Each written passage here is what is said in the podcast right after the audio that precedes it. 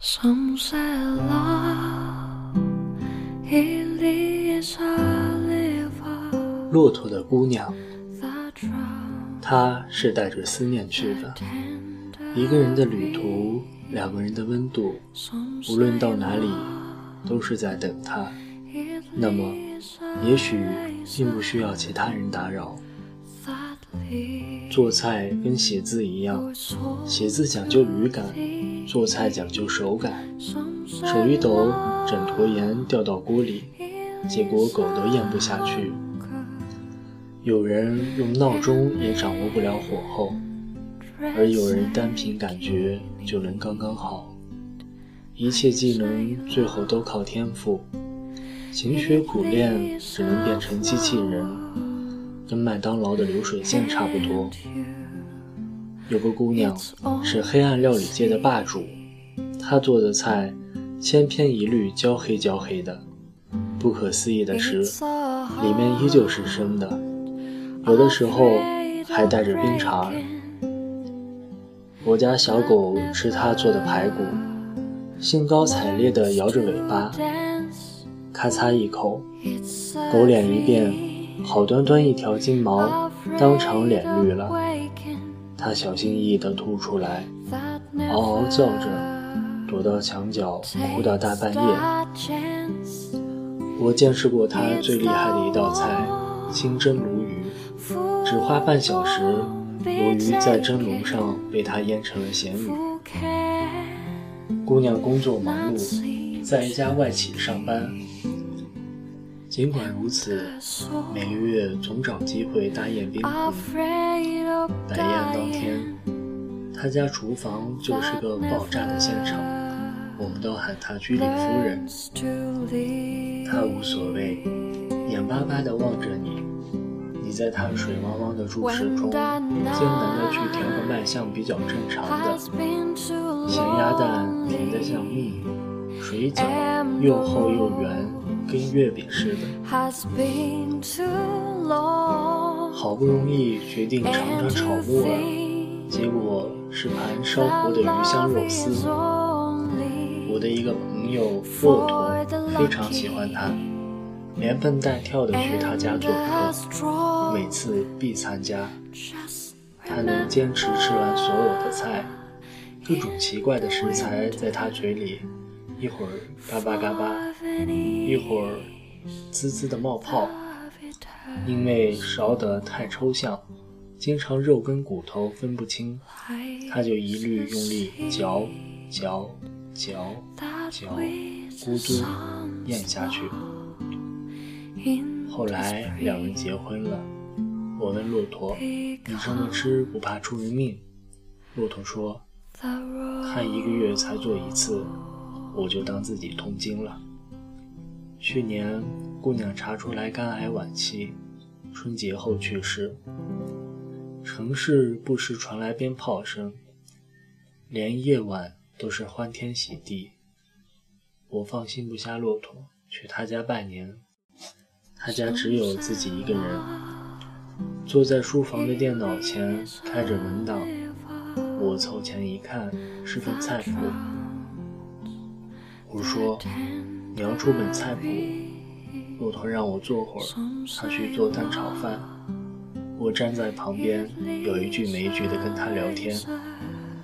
他将米饭倒进油锅，然后撒了半袋盐，炒了会儿，自己吃了一勺。他咂了咂了嘴，说：“真够咸的，但是还缺点苦味儿。”我突然沉默了，突然知道他为什么在写菜谱。他想将姑娘留下来，人没有留住，至少能留住那味道。骆驼又吃了一口，用手背擦擦眼睛，他哭了，手背擦来擦去，眼泪还是挂到了嘴角。他说：“我挺幸运，找了个做菜独一无二的太太。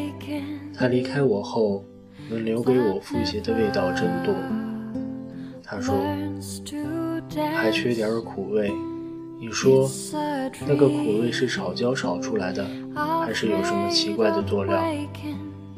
她说：“你看电视吧，我继续去写菜谱。”我说：“要不我们去喝杯茶？”她说：“不了，我怕时间一久会将他的做法忘记，我得赶紧写。”我的眼泪差点儿涌出眼眶。后来我劝他，老在家容易难过，出去走走吧。他点点头，开始筹备去土耳其的旅行，然后一去许久。我曾经想打电话给他，但是打开通讯录，就又放下了手机。他是带着思念去的。一个人的旅途，两个人的温度，无论到哪里，都是在等他。那么，也许并不需要其他人打扰。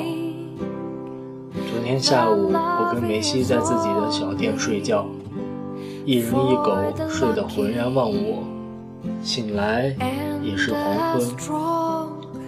骆驼推开木门走了进来，我很惊奇。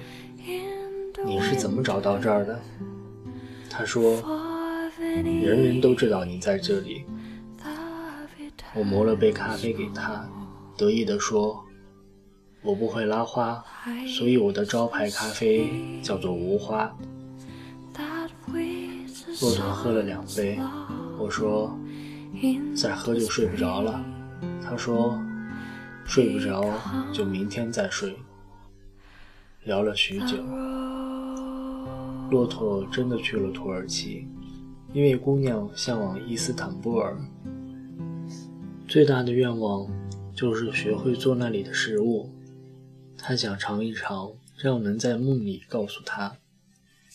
骆驼说：“只有你没打电话给我，大家都劝我别想多，会走不出来，这样太辛苦。可是走不出来有什么关系？”我喜欢这样，我过得很好，很开心。我只是改变了自己的生活方式，而且我的菜谱快写完了。现在发现，他会做的菜可真多。骆驼喝了好多酒，醉醺醺地看着台灯，说：“我有天看到你的一段话，觉得这就是现在的人生。”我很满足，这个世界美好无比，全部都是他不经意写的一字一句，留我年复一年的朗读。他站到书柜边，摇摇晃晃找了半天，把我的书挑出来，撕了扉页，写了歪七扭八的一行字，贴在小店的墙上。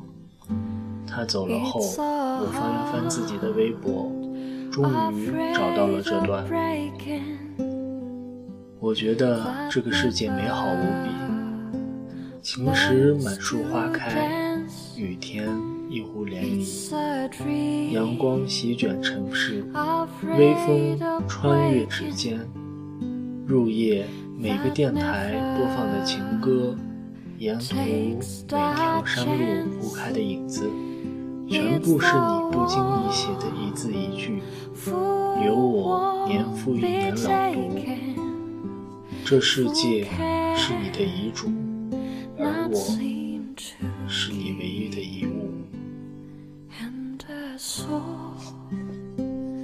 afraid of dying that never learns to live.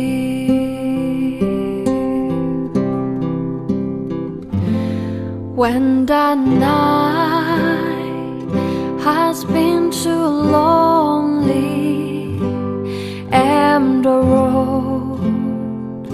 has been too long, and to think that love is only for the lucky and the strong.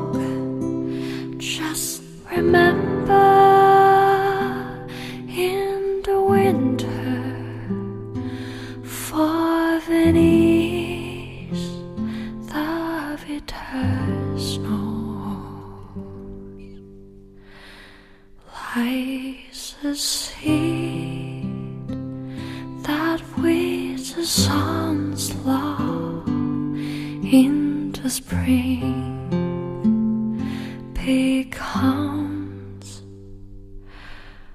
the rose.